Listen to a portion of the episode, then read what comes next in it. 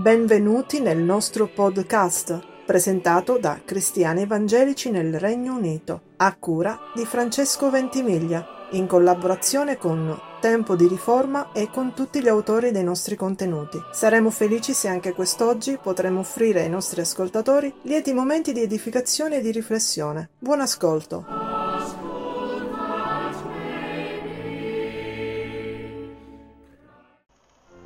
Confessione di fede di Westminster fu pubblicata per la prima volta nel 1646 ed era il prodotto di un'assemblea dei più pii ed eruditi teologi riformati dell'Inghilterra e della Scozia del XVII secolo. Insieme agli altri canoni di Westminster, questa confessione rappresenta la più completa ed insuperata sistematizzazione della fede evangelica riformata classica mai prodotta ed un punto di riferimento permanente della dottrina biblica.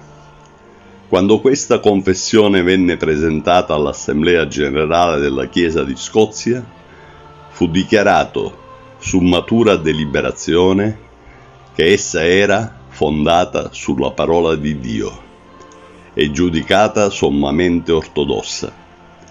Venne riconosciuto, con gratitudine a Dio, il merito che una tale eccellente confessione fosse formulata e concordata in entrambi i regni.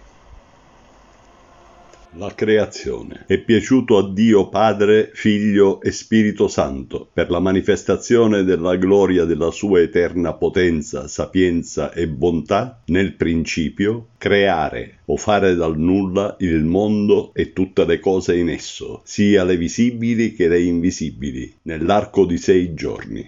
E tutto era molto buono. Dopo aver fatto tutte le altre creature, Dio creò l'uomo, maschio e femmina, con un'anima razionale ed immortale, dotato di conoscenza, giustizia e vera santità, ad immagine di Dio, con la legge di Dio scritta nel cuore e con la capacità di adempiervi. Tuttavia, egli aveva la possibilità di trasgredirla essendo lasciato alla libertà della propria volontà, la quale era soggetta a cambiamento. Oltre alla legge scritta nel cuore, l'uomo ricevette l'ordine di non mangiare dell'albero della conoscenza del bene e del male. Finché osservò questo comandamento fu felice nella comunione con Dio ed ebbe dominio su tutte le altre creature. Guardami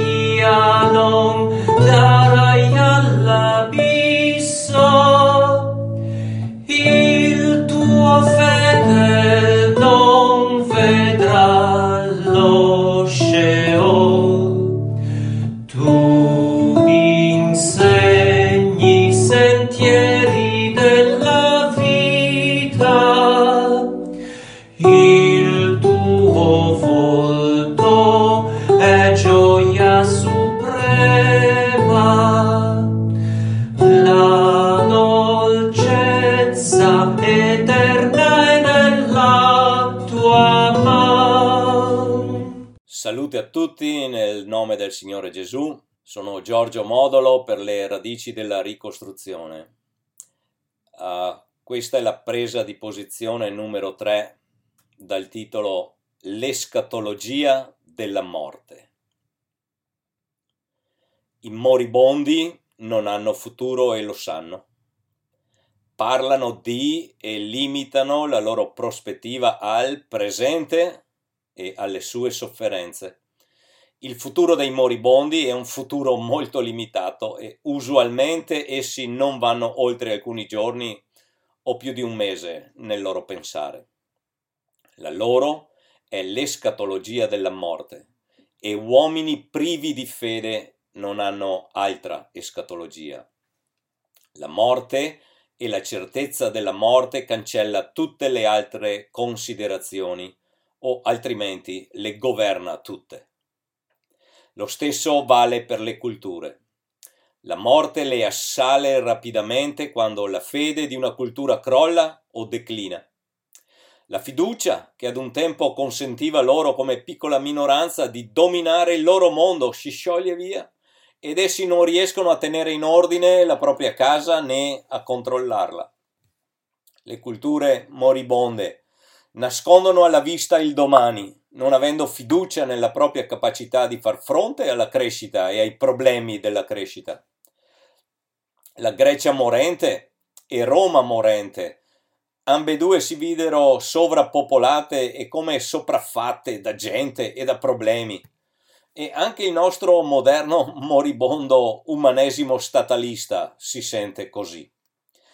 Parla disperatamente di crescita zero della popolazione e di crescita economica zero, perché dietro tale pensare c'è un futuro zero, una bancarotta intellettuale e religiosa.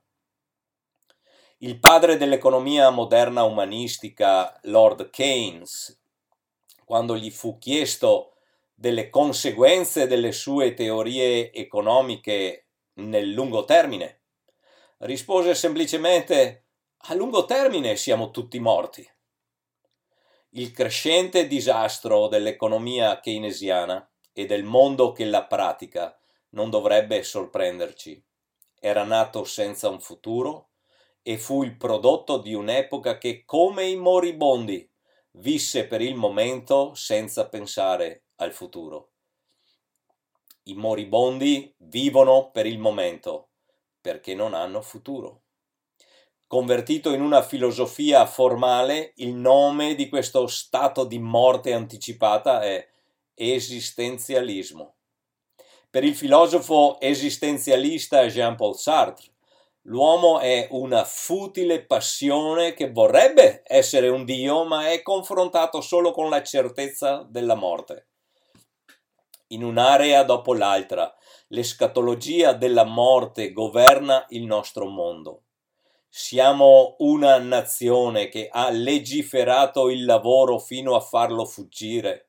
Quello che è rimasto lo ha tassato a morte Laureiamo i giovani per mandarli a lavare i piatti a Londra? Quelli che rimangono non avranno mai un futuro nelle università se non sono figli o amici di baroni di quell'ambiente. Le politiche sociali, economiche favoriscono i fannulloni e disincentivano chi ha voglia di lavorare. Durante il Covid lo Stato ha risuscitato il sindacato e lo ha collocato a comandare il lavoro le regole che emanano persone che non hanno mai lavorato sono mortali per il lavoro stesso. I morti emanano leggi contro il futuro. Questa escatologia della morte è comune a tutte le epoche e a tutte le classi. I vecchi oggi sono molto inclini a dannare le giovani generazioni, ma una delle minacce del nostro tempo è la crescente domanda di fondi pubblici per quelli che invecchiano, specialmente per quelli che invecchiano con privilegi di palazzo. Col declino delle nascite l'Italia affronterà una crisi nel giro di pochi anni, quando ciascuna persona con un posto di lavoro produttivo dovrà sostenerne due in previdenza sociale o in qualche altra forma di welfare. Anzi, Tale situazione non avverrà solo perché il disastro coglierà prima qualsiasi società che si metta in una tale condizione e infatti lì si sta arrivando. Le generazioni più giovani eh, non sono migliori, naturalmente. Esse cercano soluzioni stataliste per tutti i problemi. Totalitarismo nella sfera economica e perciò anche in quella politica e una totale permissività nella sfera morale. Questa è irresponsabilità e l'irresponsabilità è un urgente invito al disastro e alla morte. Non c'è da sorprendersi che l'educazione umanistica sia dominata dall'escatologia della morte. Essa crea una richiesta di risultati immediati e immediata gratificazione. Insegna ai bambini a far finta di essere al Senato o al Parlamento e di legiferare i sentimenti come se i buoni desideri potessero determinare la realtà. Il bambino matura fisicamente ma rimane un bambino che richiede risultati e gratificazione istantanei. Utopia ora, senza né lavoro né fede. L'istruzione verso la puerilità permanente significa una società di incompetenti di tutte le età, la cui politica diviene la politica del chiedere. Poiché la politica del chiedere produce disastri, i politici che alimentano o gratificano questa domanda sono prontamente e rabbiosamente fatti diventare i capri espiatori per una cittadinanza irresponsabile e indecorosa.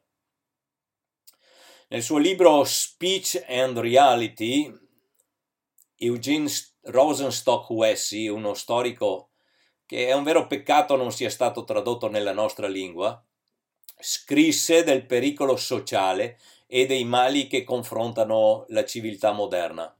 Egli disse già 50 anni fa che questi sono, primo, l'anarchia. Nell'anarchia il popolo e le classi non sono interessate a pervenire ad un accordo.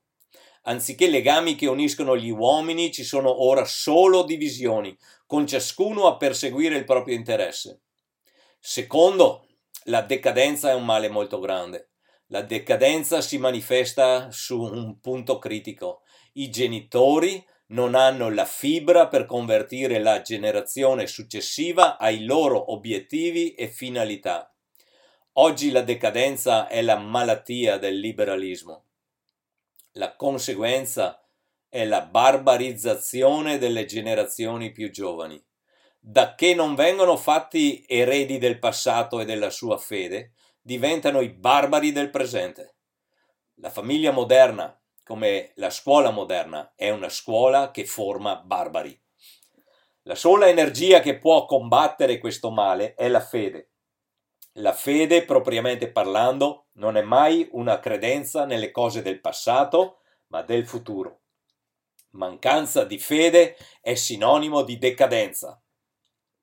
Terzo, nella sua lista dei mali c'è la rivoluzione, la quale è una conseguenza dell'anarchia e della decadenza. Il vecchio, ciò che è vecchio, e il passato vengono liquidati o eliminati come privi di significato e irrilevanti, che certamente tali si sono resi da soli con la mancanza di fede e la loro distruttiva istruzione dei giovani. Quarto nella lista dei mali c'è la guerra, la guerra è un segno di impotenza. Un sistema o filosofia di vita che non abbia potere di convertire diventa imperialista. Sostituisce lo zelo e la fede di pacifici missionari col terrore brutale. Una fede debole ricorre alla violenza, perché manca della contagiosità della fede, della convinzione, e può solo costringere gli uomini dentro al proprio sistema. La guerra è la risorsa di quelli che mancano di vera potenza e sono in declino. Oggi gli stati sono impegnati soprattutto a fare la guerra ai propri cittadini. In breve, Rosenstock Wessy disse che l'anarchia è una crisi creata da una mancanza di unità e di comunità. La decadenza è il collasso della fede. La rivoluzione significa una mancanza di rispetto, anzi un disprezzo per il passato e per il presente. La guerra è un'indicazione della perdita di potenza e un ricorso alla forza per perpetuare o far avanzare un sistema. Tutte queste cose sono aspetti dell'escatologia della morte. Ma c'è ancora un altro aspetto. Poiché il tabù moderno è la morte, la gente è sofisticata e indecisa riguardo al semplice fatto del morire. Spesso si assume, per paura, che la maggior parte delle morti siano costose, lunghe e strascinate, fatto che nella maggior parte dei casi non è vero. La morte viene ai cristiani come ai non credenti e con molte sfumature differenti. La morte fra alcuni degli empi che muoiono una morte lenta scatena un odio radicale per i vivi. Un uomo reprobo e adultero per tutta la vita aveva abbandonato la moglie stimandola troppo vecchia e si era messo assieme ad una giovane vedova, la quale arricchì. Quando quest'uomo si ammalò in modo terminale, fu cacciato dalla propria amante e solo la vecchia moglie lo prese. Anziché esserle grato, ricopriva giornalmente lei e i loro figli con odio, parolacce e abusi, odiandoli per la loro fede e la loro salute sprecata, secondo lui, sprecata su di loro come egli usava gridare perché essi non sapevano vivere. Questo è un aspetto dell'escatologia della morte, odio per la vita e per i vivi e volontà di distruggerli. Al cuore di tutto questo c'è ciò che la sapienza molto tempo fa dichiarò in Proverbi 8:36, ma chi pecca contro di me fa male a se stesso tutti quelli che mi odiano amano la morte. Noi oggi siamo circondati da uomini moribondi, la cui escatologia è la morte e la cui politica, religione, economia, educazione e vita quotidiana manifesta ciò che in letteratura è stato chiamato lo stimolo alla distruzione di massa. Di questo ordine mondiale. Rivelazione 18.4 dichiara Uscite da essa, o oh popolo mio, affinché non abbiate parte ai suoi peccati e non vi venga addosso alcuna delle sue piaghe. A dispetto di ciò, fin troppi cristiani professanti non solo rifiutano di separarsi, ma insistono nel difendere la moralità del mandare i loro figli nelle scuole statali umanistiche. È un atto di anarchia abbiamo descritto la natura dei moribondi. Che ne è dei morti? I morti non possono combattere guerre né rivoluzioni e neanche manifestare odio. I morti hanno il loro posto e ci rimangono. Nessun cadavere può uscire dalla sua cassa, né conquistare un centimetro di terra in più di quella che occupa. I morti restano nelle loro casse da morto. Troppo spesso la Chiesa è come una cassa da morto. Anziché essere un campo di addestramento e un'armeria per l'esercito del Signore, è un sepolcro per i morti. La gente al suo interno non ha vita e la potenza per occupare alcun altro terreno, per stabilire scuole cristiane, per fare conquiste nel reame della politica e dell'economia. Per occupare nel nome di Cristo neppure un'area di vita e di pensiero e di renderlo prigione di Gesù Cristo, dove la cristianità è confinata alla Chiesa, è morta ed è solo un cadavere che vanta quel nome ma non ne ha né la vita né la potenza. Il cristianesimo non può essere messo in gabbia nella Chiesa e lì confinato come un animale da zoo è la potenza di Dio per la salvezza di chiunque crede. La potenza comanda, esercita dominio e si estende ad ogni creatura. Con la buona novella della redenzione e della signoria di Cristo, lavora per portare tutte le cose sotto il dominio di Cristo che è Re dei Re e Signor dei Signori. Gesù cominciò e terminò il suo ministero predicando il Vangelo del regno di Dio Quel regno comincia con la nostra redenzione attraverso la sua espiazione e continua col nostro esercizio del dominio con conoscenza, giustizia e santità su ogni area di vita e di pensiero. Le chiese casse da morto non hanno tale Vangelo. Al suo posto chiamano i viventi morti ad entrare nella sicurezza delle loro casse da morto particolari, ben lontani dai problemi e dalle battaglie della vita. Incoraggiano la loro gente ad entusiasmarsi per la pace che c'è dentro la bara e ad abbellire la cassa da morto col loro tempo e il loro sforzo. Le chiese bara non hanno ministero per un mondo morente. Quando nostro Signore dichiarò Ogni potere mi è stato dato in cielo e in terra. Matteo 18, 28. Quel potere totale che come re della creazione esercita, non lo limitò agli stretti confini dell'anima dell'uomo. L'ogni potere di Cristo è su tutte le cose in cielo ed in terra e in ogni loro aspetto e su ogni atomo, momento e possibilità in tutta la creazione. Egli è il Signore Signore su tutto. Limitare la sua signoria e il suo potere alla Chiesa è assurdo come limitare il sole a splendere solo sull'Europa o su certe porzioni di essa, ancor meno di quanto possiamo limitare il sole ad un continente o ad una nazione, possiamo limitare Cristo il Re ad una sfera o ad una istituzione. Farlo è negare la sua divinità ed è ateismo pratico. Poiché Ogni potere è suo. Il Signore della creazione manda i suoi eletti messaggeri a fare discepoli di tutti i popoli, battezzandoli nel nome del Padre e del Figlio e dello Spirito Santo, insegnando loro di osservare tutte le cose che io vi ho comandato. Or ecco, io sono con voi tutti i giorni fino alla fine dell'età presente. Matteo 28:20. Tutte le nazioni devono essere chiamati ad inchinarsi davanti al loro re, sia come individui che in ogni aspetto della loro vita civile, ecclesiale, educativa, familiare, vocazionale e in ogni altro aspetto. Un'escatologia di vita e di vittoria non ci consente di esentare nulla dal dominio e dalla signoria di Cristo. Un malsano modo di dire nei circoli teologici fa riferimento alla libera offerta del Vangelo. L'immagine di Dio che evoca è falsa. La parola di Dio non è mai una libera offerta, ma sempre una parola di comando, la parola della potenza che redime, rigenera o condanna. Essere libera o di buone intenzioni, the well meant offer, ha il sapore di impotenza e di fallimento e parla di uomini i cui poteri sono fragili, fallibili, peccaminosi e moribondi. Appartiene alle escatologie della morte. La parola di Dio è la parola di comando, la parola di potenza, la parola di vita e di morte, perché è la parola onnipotente.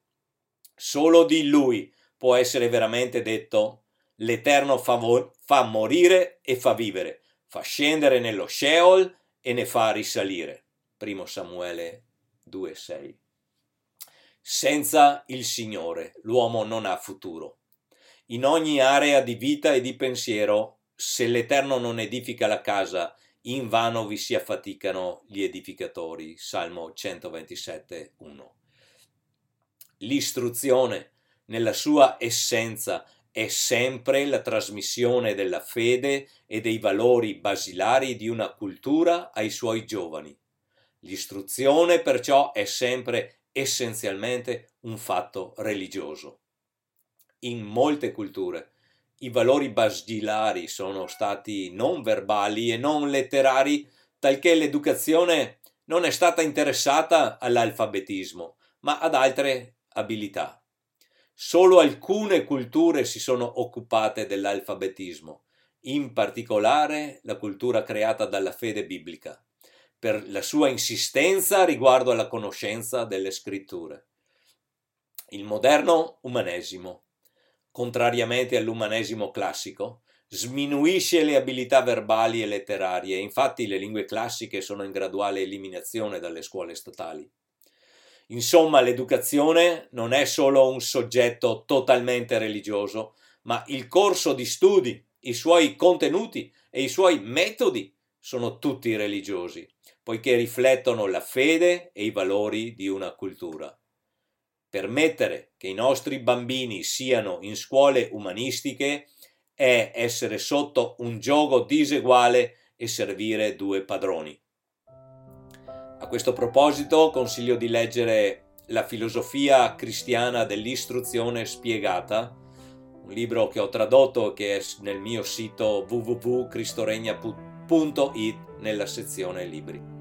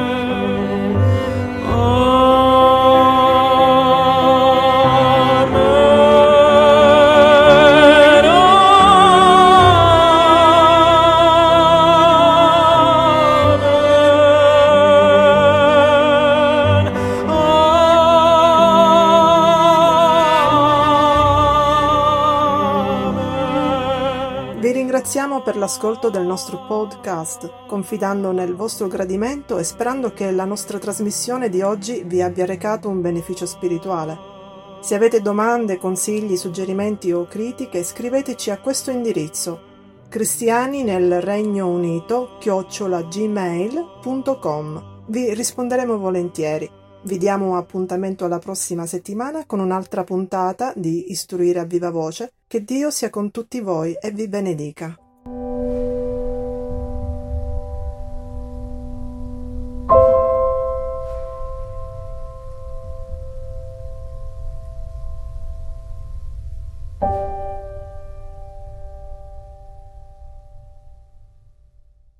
Praise God from whom all blessings flow. Praise Him, all creatures